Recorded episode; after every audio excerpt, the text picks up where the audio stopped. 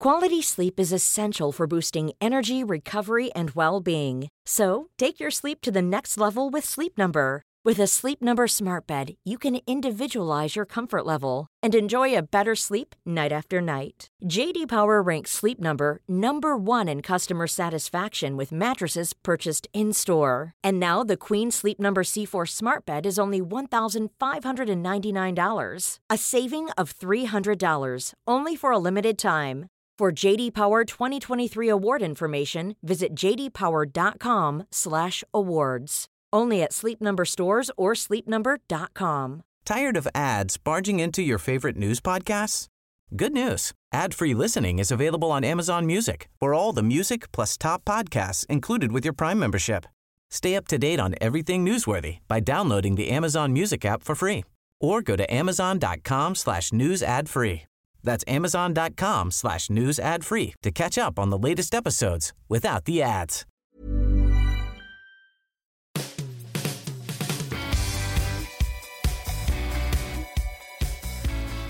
Welcome to the Football Writers Podcast, featuring me, Mike Calvin, John Cross of the Daily Mirror, and making a welcome debut, Faye Carruthers, the journalist and broadcaster.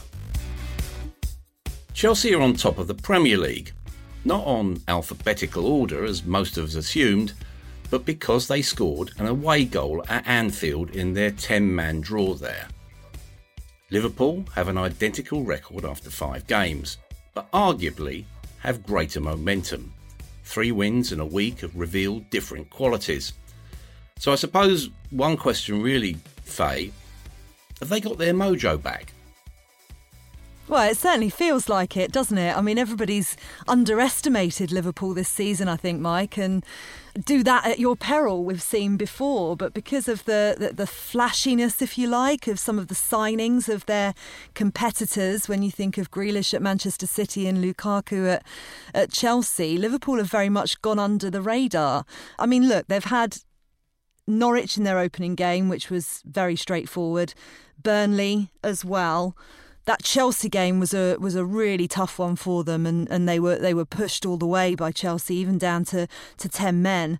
Chelsea, and then of course straightforward against Leeds, but again against ten men, and then that that result against Milan, I feel as if in some ways that's kind of woken people up to Liverpool because it was such a battling performance against a really tough side. Then they go and do another 3 0. That's three 3 0s this season so far against Crystal Palace. And they just feel, with all the returning players that they've got, as if they've definitely got got their mojo back, which we expected once the likes of Virgil van Dijk, Joe Gomez, who perhaps hasn't, you know, had as good a, a start as people would have wanted him to, and then, you know, the, the, the new signing of Konate, um, it's making a real difference. And I think they are genuine title contenders this season. Yeah, last season, John, we you know became almost inured to the fact that there were in, enforced changes almost every week. Now Jurgen Klopp's got the luxury of making six changes for a game like Palace, an entirely new defence. Does that tell you that now he's got the resources to work with? You know, last season could almost be almost looked at as almost a blip. A blip, but I also think a bit of a learning experience in that I do think that of all the top teams, I look at them and think they've rotated the most. And I think Jurgen Klopp is being understandably cautious in the way that he uses Van Dijk. I mean, to see Van Dijk on the bench against Milan was amazing, really, because I think that a lot of people have underestimated just what a good team Milan are. I mean, I think they're a team rebuilding in, in transition, but they were runners up in Serie A last season, and they are on the way back. And I think that victory was incredibly important to Liverpool's season and, and the way that he approached the next month, two months, because it gives them a good foundation and it, it, enables them to push on from here. But I do think that the injuries last season have served as a real warning to Klopp in that basically he doesn't want to overstress players, doesn't want to overuse players. And I think they were given that has to be that result against Crystal Palace on, on Saturday, as Jurgen Klopp even said afterwards I mean, that, that has to be the most testing, tough examination you're ever likely to see in that sort of result. A 3 0 that felt like a 1 0, and it was much tighter than that. And I, I thought it was a real tough examination of Liverpool. It was good to see Konate come in, good to see, you know, Naby Keita then make an impression as well. And it just, it, it felt as if Liverpool putting all these pieces together, where I think that Liverpool, I think that basically it's going to be Chelsea and City as the, as the two front runners and what we expect. I do think Liverpool will be in the mix. But where I think the test comes is that Liverpool, I think, will continue to rotate, and understandably so from Klopp's perspective, over the next few weeks. It's when Liverpool find a rhythm and they find that they kick into gear, that they find they're putting out the same 11 each week. If they can pick up that momentum, I wouldn't bet against them at all because in the title winning season, before everything shut down, it was about that rhythm. They were unstoppable when they got into gear. And then I just think if they can pick that up again, if they can get that momentum, then I think they'll be in a three horse title race without a shadow of a doubt. Yeah, I've gone out on a bit of a limb earlier on in the year by saying I think Liverpool could be European champions this year simply because of that momentum factor that you talked about there, John. And in that context, Faye, I suppose what we've seen recently in the last couple of games has been a restatement of the importance of Mane, who had been missing a few chances, and Mo Salah.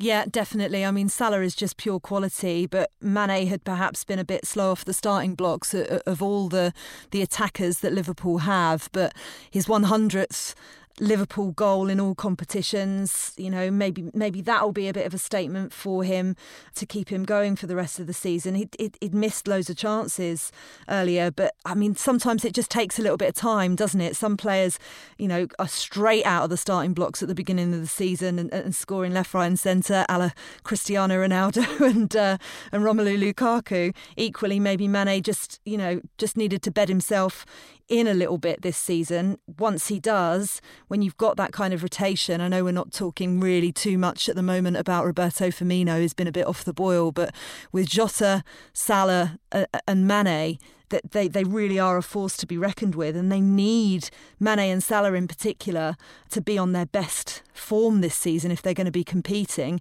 and I think they will be.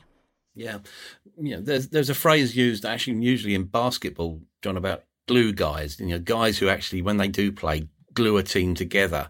I look at Liverpool and see someone like James Milner, you know, playing at right back, 35, dealing with Wilf Zaha. He's almost like their man for all seasons, isn't he? Yeah, he really is, Mike. I do think he's he's so capable, isn't he? Whether it's right back, left back, central midfield, he, he's happy to play wherever. I do look at him and I think I can't think of a more obvious player who's going to move into management right now because I think that the way he picks up and looks at the game, learns from the game, I think is really striking as well. He's just so intelligent as a player, isn't he? He's just he'll take one for the team, you know, in terms of a booking or a tactical foul, and he just does the right. He just does the clever thing, the right thing all the time. You know, he always puts the team first. And I think it's so interesting that he's I think he was he was there for a, for a game, wasn't he? Where where he was suspended or looking at the kids, and and I just think he's just one that you just think, yeah, he's definitely going to be a manager. He's going to be straight out of the mould of a of a Lampard or a Gerrard who suddenly wants to get into management straight away. And I just think that eagerness and willingness to learn strikes in his on the field performances. You can't understate his value and importance. I think to the squad. He's such an important squad player. Does anything for the team and I love his enthusiasm. I think you ma- uh, marry that also up with the return of Jordan Henderson, because I think Jordan Henderson has been blended back quite slowly. It was a, such a strange summer for him because he was dipped into the England sort of setup, wasn't he, and played here and there. And I just think equally Liverpool have been a little bit cautious, but you're beginning to see him back to his best form. What a goal against Milan, commanding performances since. And I think he's going to be so important over the next few months. Yeah, Liverpool have got Brentford next, Faye. Just on, on that for a second, Ivan Toney he's obviously looking like a quality Premier League striker. Already talk of him for England. Is he a potential big move waiting to happen, do you think? Yeah, maybe, but I think he needs to properly prove his Premier League worth first. I think we're, we're five games into the season. It's quite quite early to be saying that. You know, he's got a penalty and an, and an assist in the last game, but he is absolutely phenomenal. And if you can imagine what he would be like with world class service, yes, I can see that he would potentially get a big move. Equally, I think he's young enough that you know, at Brentford, he's developing and finding a different style. And I think as a striker, you have to learn how to win difficult games when you don't necessarily have the big money players in your team because he has to show a different side of his game and I think that's quite important for his development doing that doing that at Brentford but you know he's just an incredible player and, and actually what Brentford have done this season it, it is amazing eight points from from five games and people would have perhaps expected them not to have started the season quite so solidly yeah. We'll just go on, if we could, John, you know, to the two teams you mentioned earlier, City and Chelsea. You know, City are at Chelsea next weekend. Chelsea, they look remorseless at the moment, don't they? They do. I, I think they've got a really fantastic coach, haven't they? I mean, what a difference he's made since coming in in January, Thomas Tuchel. He's given them a fantastic belief, first and foremost. He's given them a new energy, he's given them direction I love the way he sets up the team. I, I, I think the improvements week by week have been fantastic, remarkable. The signing of Romelu Lukaku in the summer has taken them to a whole new level. The options now that he has in midfield is just remarkable. Jorginho, Kovacic. I mean, that, those two themselves are playing so well right now. And I think Kante, you know, the difference he made at Tottenham coming on for Mount, who was a bit more perhaps front running, but he needed a bit more of a sort of a steal, a bit more access to to his midfield to go and win the game. He's got incredible depth there. We almost forget they signed Saul in the summer, right at the end of the window. I mean, it, he was really a very forceful, imposing midfielder himself. So I think when when basically he comes to fruition, when he comes good and adapts to English football, I think that Chelsea are really going to be a force to be reckoned with. What I really like about them is that they've just got these, they've got options all over the pitch whether that's a wing back. Kepa came back yesterday to, to playing goal. They've got forward options. The rebirth of Marcos Alonso is astonishing, absolutely amazing. Such an outlet at Tottenham. And I think that, that Chelsea, frankly, are going to take some stopping. Look, I, I said before the start of the season, maybe I fancied City. You can't really change your predictions six weeks in or whatever it is, but I wish I could because I just think that Chelsea are going to win the league, really. I think they're the best team but by far, and they look awesome. They look absolutely awesome in every department. So much to be admired. Yeah, you you were at the the new White Hart Lane yesterday, Faye. What we saw there was Tuchel's in-game management, you know, working out perfectly. Kante turned the game really for coming on for for Mason Mount. It's it's, it's going to sound extraordinary, but is Kante almost underestimated. You know, when we talk about the great players in the Premier League, he never gets a massive mention, does he? Whereas I think he's the most consistent player out there.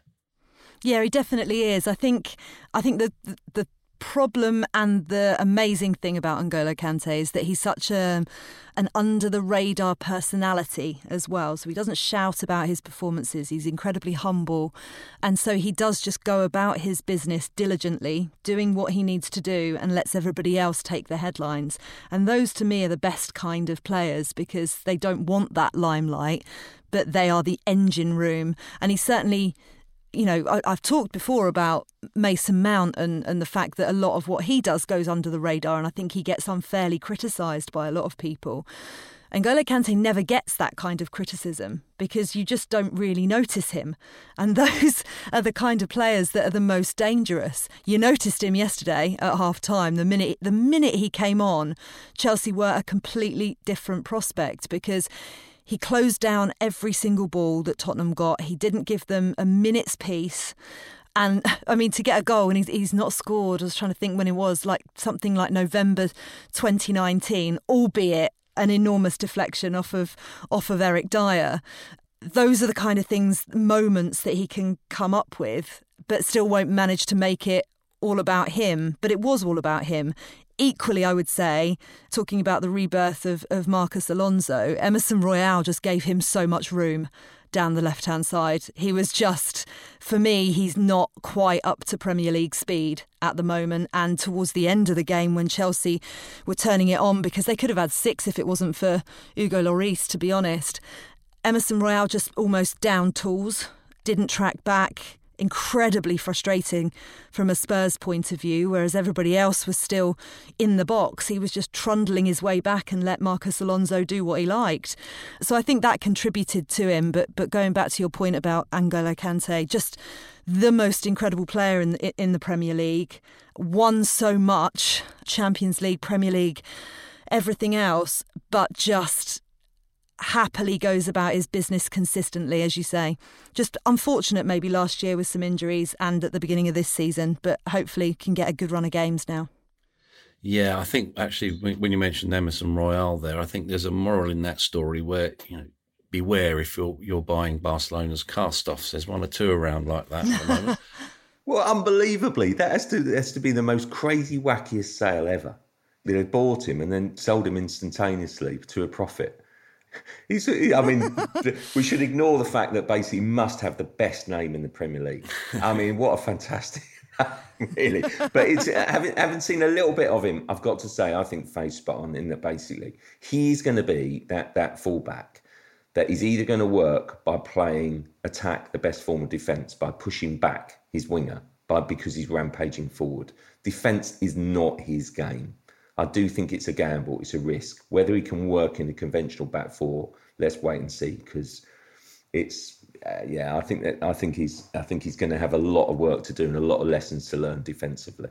Yeah, I, I suppose the other thing that came came across very strongly, Faye, yesterday was the Chelsea's ability just to completely shut a game down. I, th- I think that they haven't yet conceded a goal from open play. I just thought the the spirit of that was epitomised by Thiago Silva. You know, when you think about it, he's nearly 37. He's won everything. That there is still that competitive drive there, which comes across really strongly.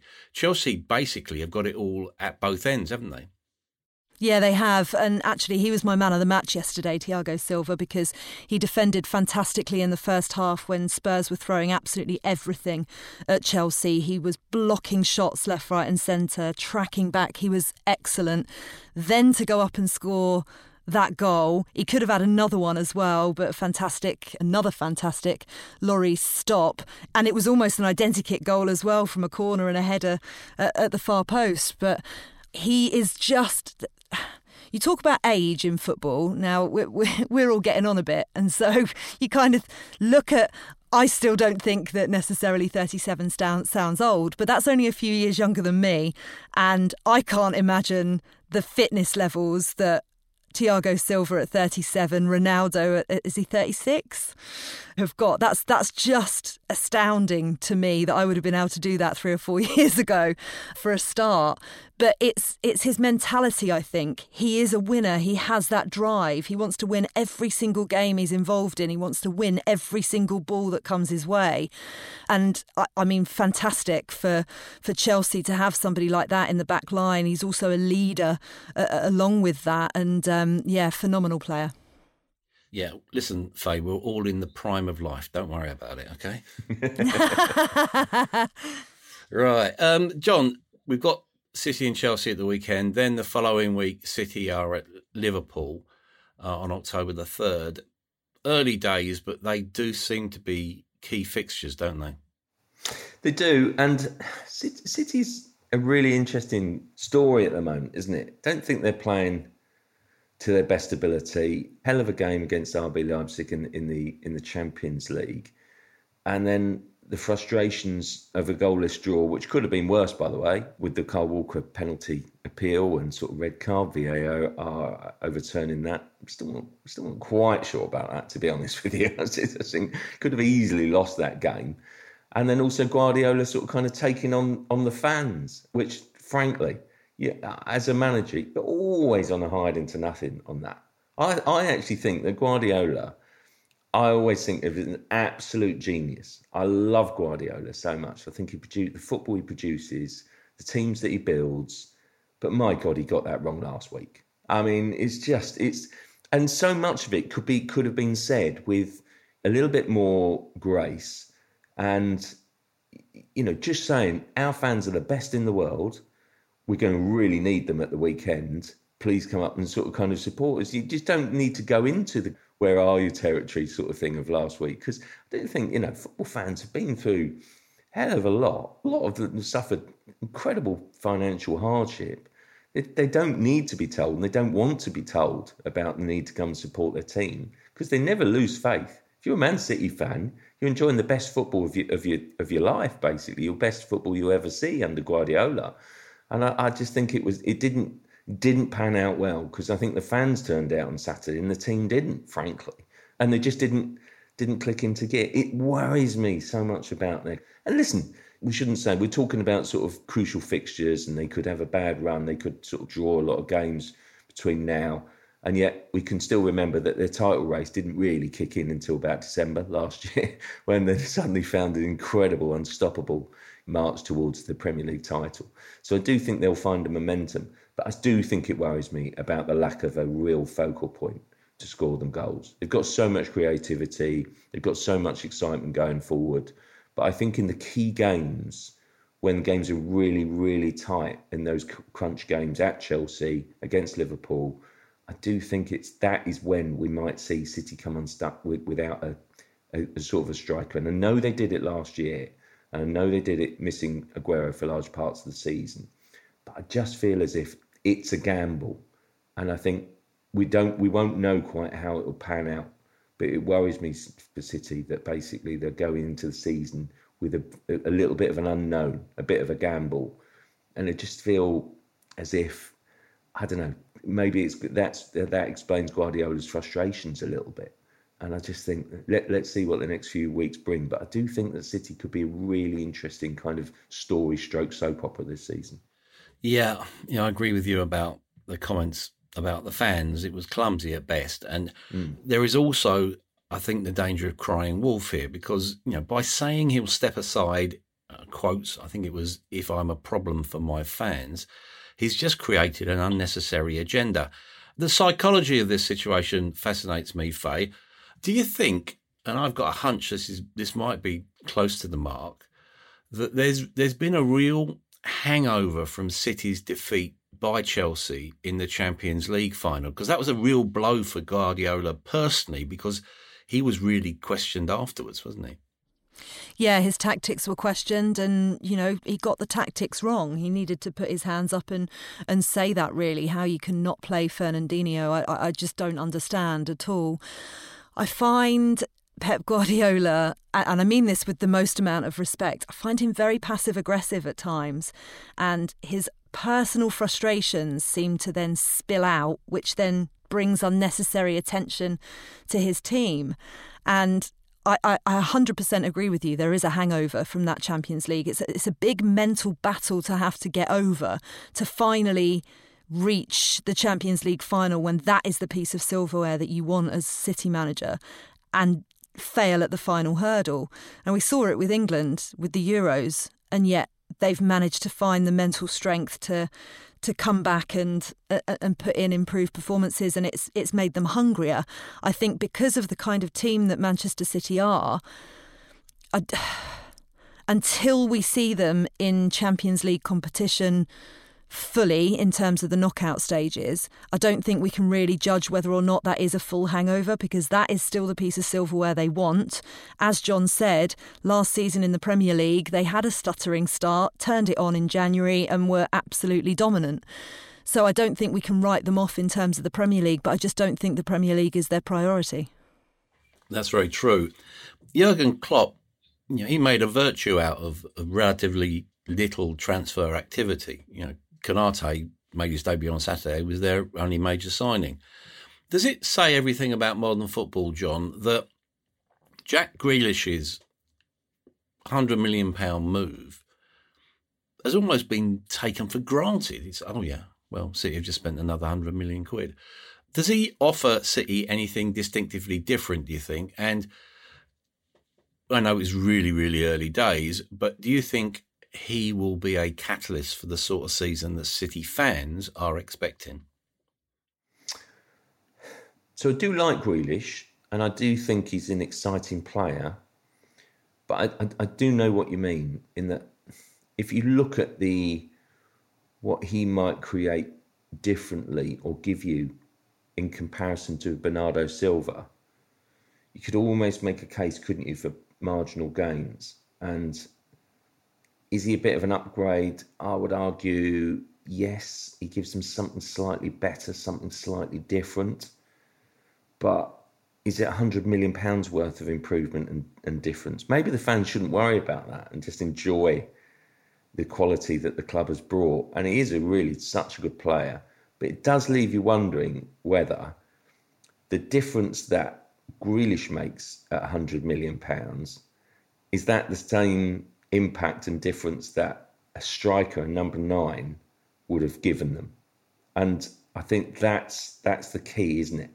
So I think that basically if they'd gone all out and used that 100 million plus another whatever, 50, 60 to go and get Harry Kane as their focal point, then I think the fans would be going, wow, what a summer.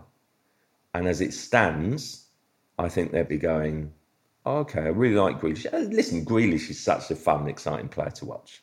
So I'm not deriding him in any way, but it's the level of difference that he makes to the team. And you've broken the British transfer record to sign that player, and people are going, oh, okay. And it's just, it's not He'll improve Jack Grealish, and Jack Grealish will improve, and I think he'll improve City. So I'm not criticising it too much, but yeah, it is the, it's that it's that question, it's that dilemma. Is it 100 million pounds worth of improvement? And and that's the issue. So I think that I can probably see where rival managers are looking at it and going, "Wow, is that is that something we'd do?" And Klopp certainly wouldn't, would he? I, I don't want to let this one pass without you know, bigging up Southampton to a degree, Faye, you know, on balance, they could have quite easily have won that game. Just want to dwell on James Ward-Prowse. That was his 100th consecutive appearance.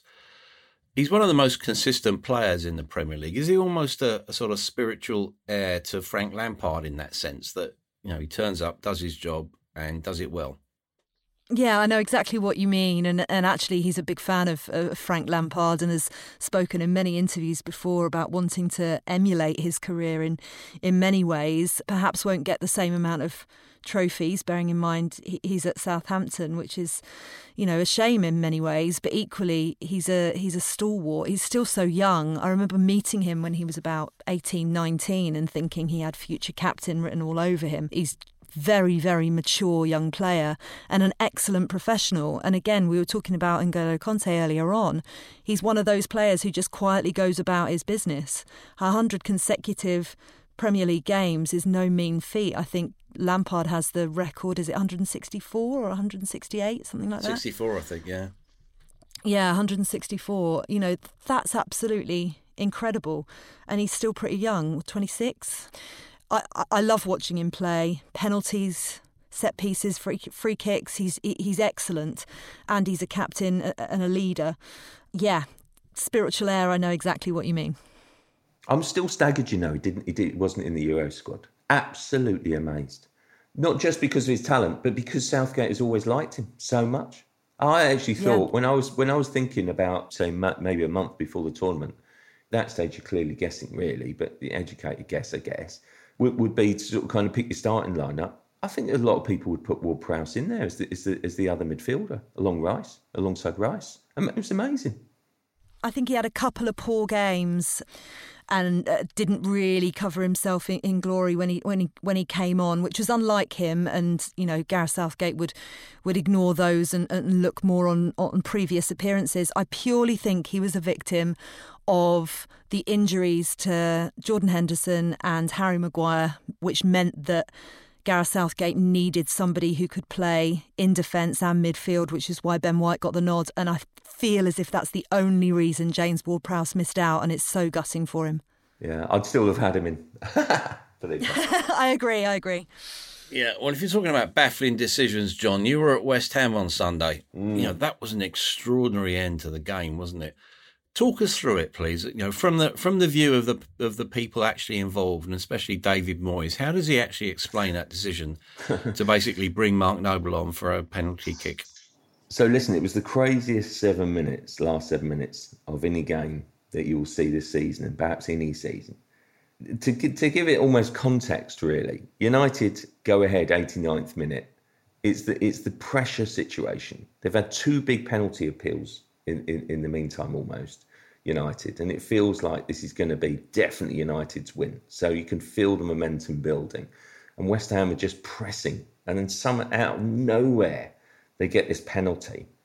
And so you could feel like everyone was streaming out the exits at the ground. It was one of those, the fans have given up. And then suddenly, 94th minute, you get this penalty award, which is then checked by VAR, which adds to the tension within the ground uh, no doubt about it, it must add to the nerves of the players who were thinking, oh, should I take this? And it was Declan Rice who he had been nominated. He was the man on the pitch, supposedly on penalty duty. A few of us were looking over intently at it, and basically, I actually think you could see the nervousness in Declan Rice's body language and thinking, mm, do I want this? West Ham have missed four of their last five penalties. So I'm being ultra fair to David Moyes here, but it was still utterly, utterly baffling to see him bring on Mark Noble. And yes, I know Mark Noble hasn't missed a penalty in, in five years, and I know all that, and what a great penalty taker he is, and what a great striker of the ball he is. But I just could not believe it because England did that in the summer with Rashford and Sancho, but at least they were warmed up to come on and they still missed their penalties. And I just think uh, there's a lesson there. And David Moyes was on the UEFA technical committee. His report was, you know, part of his report was published last week. So he knows the gambles. And then you could see Moyes say to to Mark Noble on the on the sidelines, "Could you take it? Could you come on?" And I just think, oh my, it's it, it was it was absolutely baffling. No one could quite believe what they were seeing. It was like the quarterback coming on, and basically to take take the final play in the American football. And Noble hadn't been warming up; he'd just been watching it from the sidelines. And I still thought Mark Noble would score. Every fan in the stadium, I think, you know, there's quite a clutch of fans sort of right near the press box who were sort of walking down the steps to leave when, when all this drama unfolded. And even they were saying, oh, don't worry, Mark, Mark Noble will score we shouldn't be surprised because he was cold. It wasn't a very good penalty. It was a really, really, really good save but it, it wasn't the best penalty by any means. It was a good height. It wasn't in the corner, and it happens. The whistle goes, and every fan that streams past goes, "I can't believe that just happened. I just cannot believe that that David Moyes has done that." And because David Moyes is Mr. Sensible, David Moyes is is a brilliant, football, experienced football manager, and I just I'm still absolutely staggered that he's done that because I just fancy Declan Rice to smash it rather than to bring Mark Noble on cold to take it all day long. Yeah, you mentioned Ronaldo earlier on, Faye. He got his usual goal. Should he have at least had at least one penalty there? You know, I'll put my hands up here. I think Martin Atkinson is a consistently mediocre referee. What was your view on that? Interesting that Martin Atkinson was the referee involved as well, because actually he was the VAR at Stockley Park when Walker had his penalty and red card overturned for that foul on Adam Armstrong against Southampton. And I thought that you know we we haven't touched on that, and uh, and that was Atkinson at Stockley. I'm kind of with you on that. I would say not just one. He perhaps should have had two penalties. Ronaldo. I think he should have the the Coufal one clumsy, didn't get the ball. The Zouma one definitely nowhere near the ball. I just wonder whether part of it is the perceived simulation from Ronaldo because he does try to win penalties. You know, that's what he's that's what he's good at. But he he manages to do it because he gets in front of his defender because he's quicker than them. That is still a penalty regardless of whether he's gone to win it, if you like. You know, his intention would have been to go on and score or put the ball uh, cross the ball in. So I yeah, I, I think he should have had two. I think the whole match there was some poor decision making. There was some poor decision making from Martin Atkinson. that's frustrating. There were quite a few frustrating decisions this weekend, and he was involved in two of those games. Do you know what? The, I think the worst penalty decision in that game overall was Wan-Bissaka on, on Soucek. It's Yeah. Just, it's just unbelievable. He wiped so him ba- out, didn't he? Completely. Yeah, yeah. And basically, I was, you know, sat up in the press box and I think, did that actually just happen? No, I did actually sort of kind of message someone to sort of Stockley Park, basically, just to just to check it out to see what the rationale was. Because at first we thought, right, okay, was not given that because maybe it was an off it was an offside, and I'm thinking, no, no, no, that can't be right because it's not reached the player, and it, it it can't have been. And then to hear that it was given for a foul the other way is just baffling. And I just think it was a it was a wretched game for those officials, really. And I do think that they listen. I actually think that Zu, the Zouma one wasn't a penalty because I think Ronaldo's on his way down. If you see it from a certain angle, Ronaldo's seeing seeing the, the challenge coming in, and I think he's he's he's going down, and he's he's thinking right penalty. I'm going to seal it. And basically, I didn't think that was a penalty. Seeing it from a certain angle, and I'm absolutely convinced it's not a penalty. Sue foul, I just think you never see a clearer penalty than that. And I just think let, let's hope that this was basically down to some of the new directives that has left the referees a little bit confused in the early weeks because VAR deserved a fair bit of criticism there yesterday because England should have back, basically backed up sort of Atkinson basically in, in the in the in the tag team, and so that was that was a shame really. But I just think VAR is still not going to solve the, the good old fashioned pub debate really. But I just think the most incredible denial of a penalty decision yesterday was in West Ham's favour. I mean, it was at 1 1. Who knows? West Ham could have won the game. And frankly, that was the big, that was the biggest shock of all. I mean, it's just unbelievable. It's just, I still can't get over it. And it's basically, it's almost lost in the melee, that one, because basically everything else has happened and we forget about it. It's an absolute criminal. Mm, I, I must admit, you know, in my old cynical ways, I, I sometimes wonder whether there's a bit of an old Palzac going on there between Stockley Park and, and, and a referee under the spotlight. But uh, actually, incidentally, John, how was VAR communicated to the fans? Because I, I just think that is one of the fundamental weaknesses of the current system. You know, you go to a uh, you know a rugby international or a, or a cricket international, you see what's going on, you hear what's going on. When you're in a football ground, it seems to me you're just kept in the dark. You really are. And look, I think it's got better over a period of time. But this is my this was always my biggest bugbear because the if you're in the stadium, it feels like you're a second class citizen in terms of VAR, in terms of communication. And there's been incidents, isn't there, this season where teams. I'm trying to think of an example where I was at a game earlier in the season. Sometimes you you, you can now get replays. I was thinking, are you allowed to do that? And obviously checked sort of the following week with, sort of kind of the Premier League, and indeed you are. You know, you are. And so basically, I wish you'd see more replays. You can't get it on the it's a really controversial one. But there's certain instances where you can see a replay, and I'm amazed that more clubs don't do that. I guess they've got to have the right people to almost operating the big screens on this. But you do then see, you do get a, a better explanation in terms of that that screen that comes up on the VAR explaining why. And I think that's an improvement, but it's not enough. It's not enough because if you're sat at home, you, you see the replay, and, and, and basically, I just think there has to be this middle ground where I'm not I'm not saying that you you, you see the replay shown and then basically all hell breaks loose because of because of worries about the, the, the fans and everything that goes with it. But it has to be a happy medium.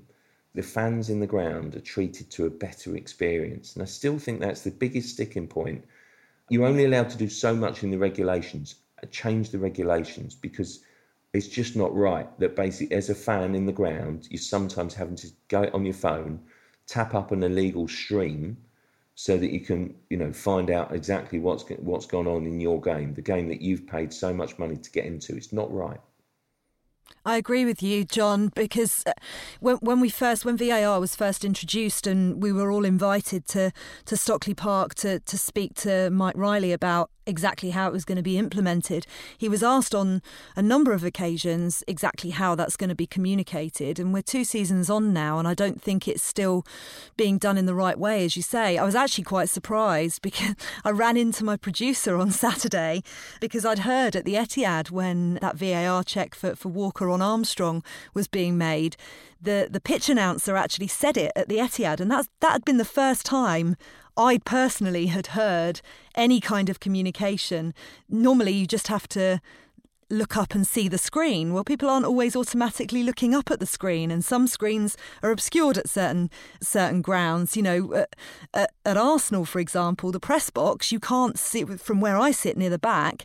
You can't see the screen at all, and so sometimes when there's a VAR check, you're not 100 percent sure.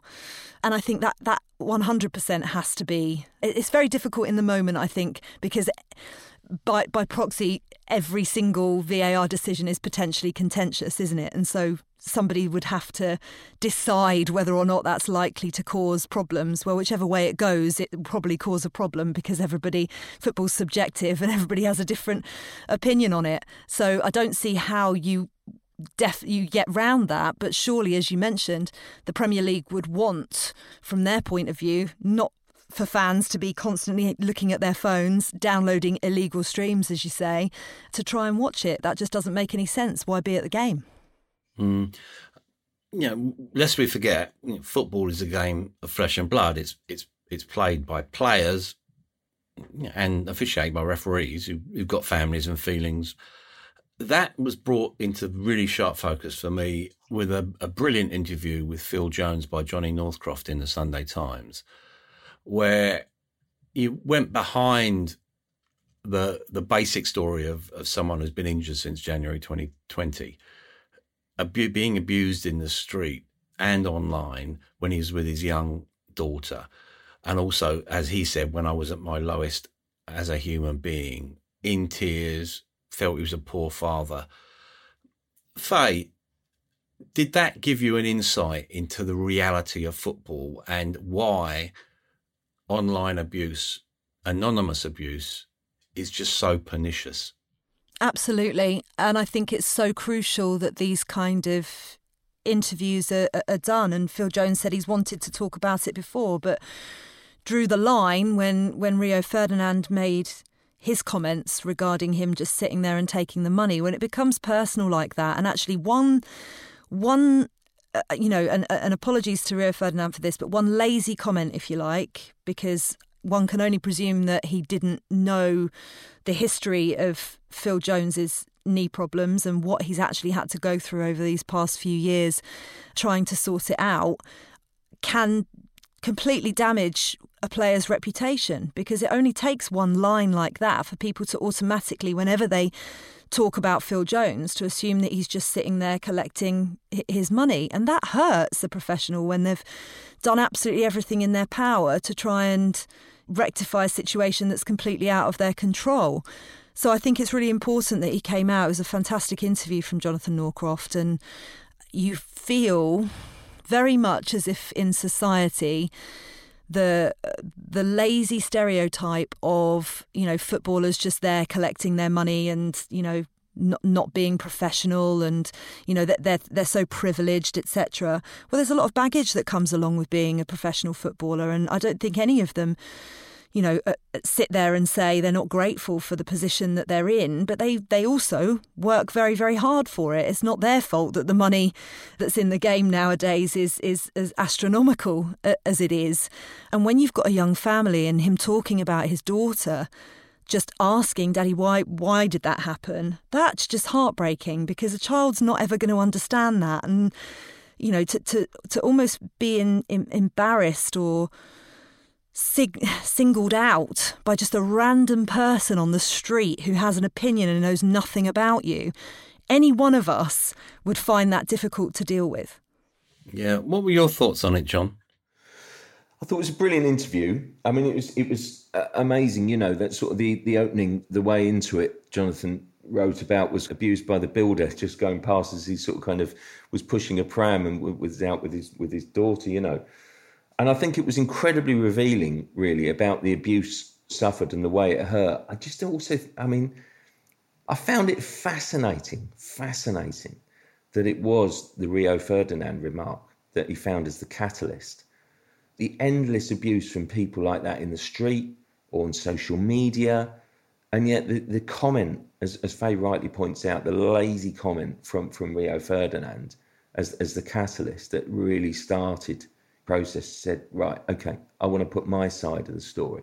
Because we shouldn't overlook the fact that when, when Phil Jones moved to Manchester United, he was probably the most sought after player in the country.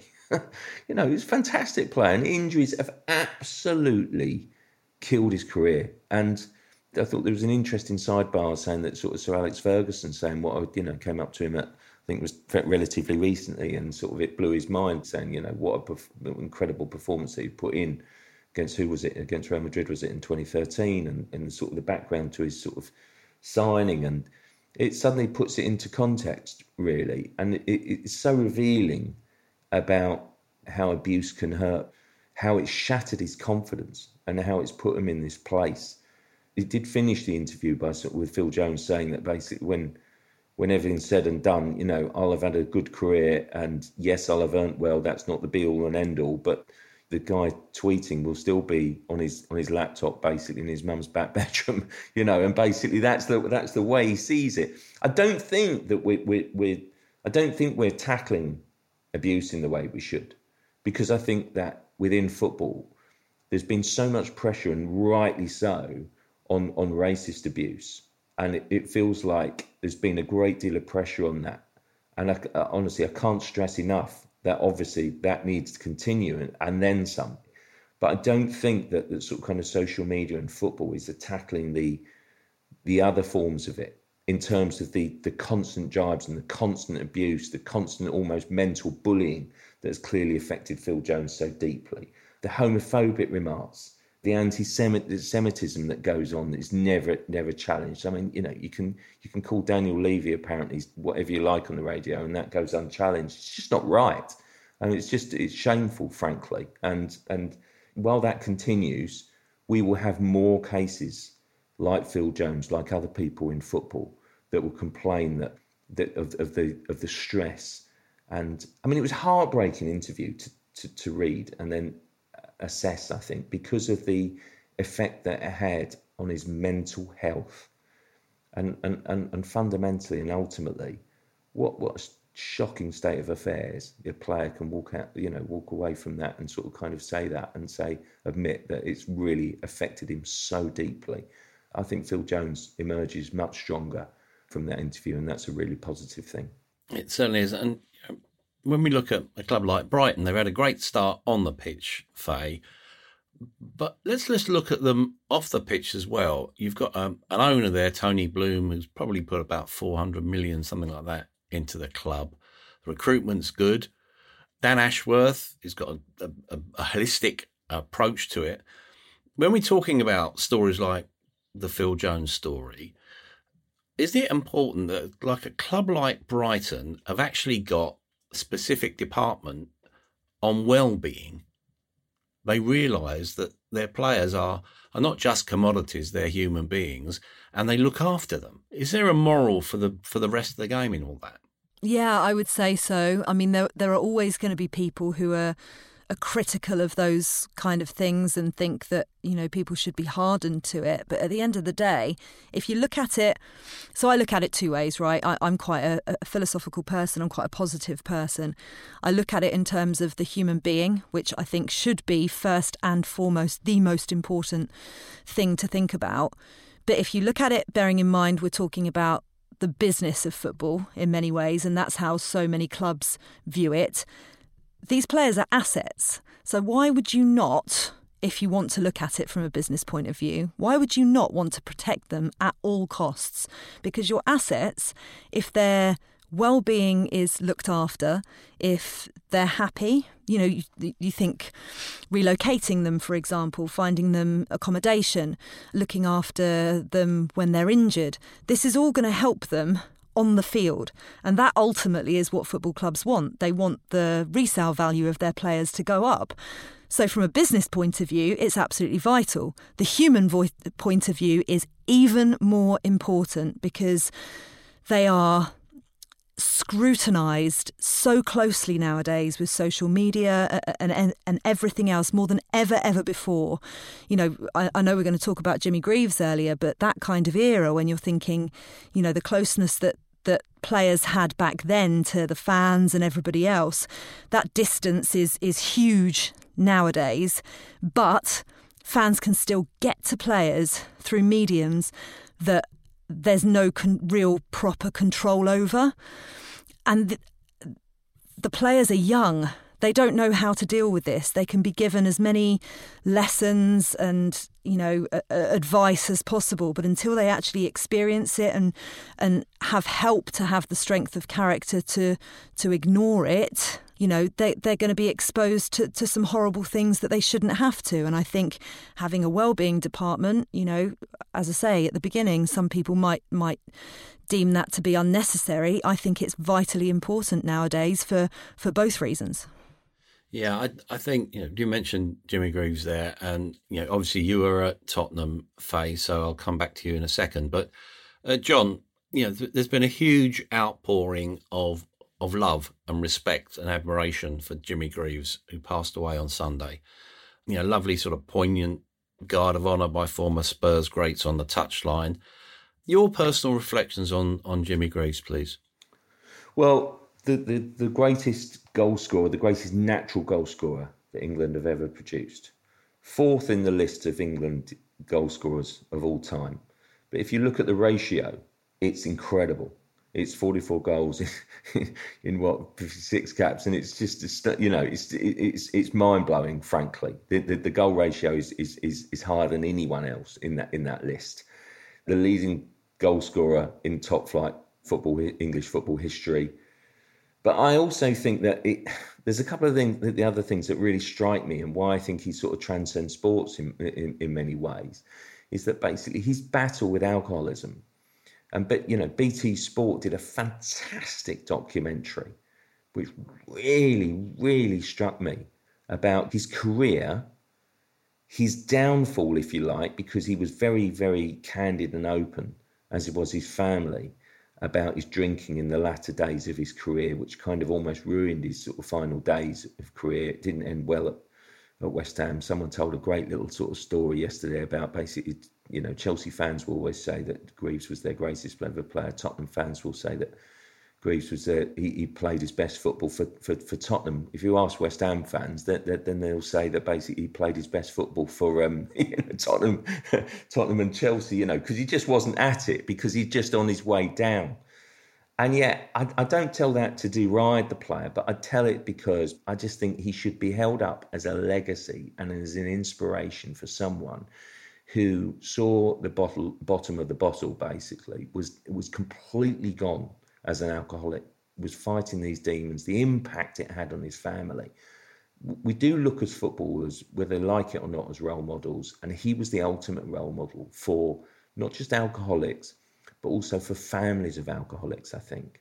And i don't think we should ever underestimate the importance of his story and the way that he came back from that despair as I say, not just for, for, for, alcoholics, but basically for the families who, who've lived with someone who's a heavy drinker who's an alcoholic. And I think that was so important. And then also in the 80s and 90s, Saint and Greavesy, what a fantastic show. He was absolutely fantastic. I mean, he was. There was one that always made me laugh when basically, you know, Saint and Greavesy went out on the road during a TV blackout, and West Ham had just signed Frank McAvenny, and Frank McAvenny was the leading goal scorer in the first division at the time. And they took Frank McAvenny out with them on the streets of London, said, Do you recognise this bloke? it was just hilarious. It was hilarious, and no one did, frankly, because no one was seeing pictures of him. And and basically, it sort of probably had an underlying message of get the t- you know get the football back on the TV, please, as quickly. I mean, they were working for ITV at the time, but it was hilarious TV. Only th- I think only bettered by the fact that they, when they went to Trump Towers to get Donald Trump to do the Rumbelows Cup draw, and basically, you know, got Jimmy Greaves making wisecracks about tr- about Trump Towers, comparing it to to you know Deadly Doug Ellis's boardroom at, at, at, Villa Park. I mean, it was just hilarious. And I watched that again yesterday uh, before I wrote a sort of a tribute. And the, the, the quips and the wisecracks, they, these two guys were fantastic comedians at the top of their game. And Jimmy Greaves had an amazing career, overcame alcoholism, and then had another career what a life to lead. And yes, we should be sad. Yes, we should remember him fondly. But my word, we should celebrate his life and achievements. What a character. Yeah, and they, they did celebrate his life, didn't they, Faye? What was the atmosphere like? And again, your personal reflections of Jim, please. It was it was lovely actually. I mean, you couldn't have picked a more poignant fixture uh, to to be on the on the day because obviously a fan's favourite at, at, at Tottenham, but also made his mark at Chelsea and holds records at, at both clubs. And he was given a, a really fitting tribute before the game. The players all standing round the centre circle and, and applauding him, and the noise was deafening inside the Tottenham Hotspur Stadium. And then at half time, reflections from former teammates and, and former Chelsea greats, including Glenn Hoddle, Martin Chivers, and, and, many more. Alan Mullery was there as well. It was just a really lovely day and a celebration of the man. Obviously, I, on my on the bus on the way there, I was listening to, to many fans reminiscing, older fans reminiscing about when they watched him. Obviously, I wasn't lucky enough to, to, to see him in the flesh, but Saint and Greavesy, I, I grew up on that and, and watching that partnership, and it was just a really I thought the atmosphere might be a bit more somber yesterday, but it wasn't. It was more of a celebration of the, of the man and the footballer. Yeah, I suppose it's at times like these when we're given an insight into what makes a hero. Greaves meant goals. His record has been sustained across the generations and may never be surpassed. Yet it's as Jim, plain Jim, that he'll also be remembered. Here's the hero as a human being funny, flawed, fragile, but a fighter. He wore his fame well. A legend, but a lovely man. And come to think of it, that's not a bad epitaph. Thanks then to Faye and John for their insight, and thank you for listening to the Football Writers Podcast.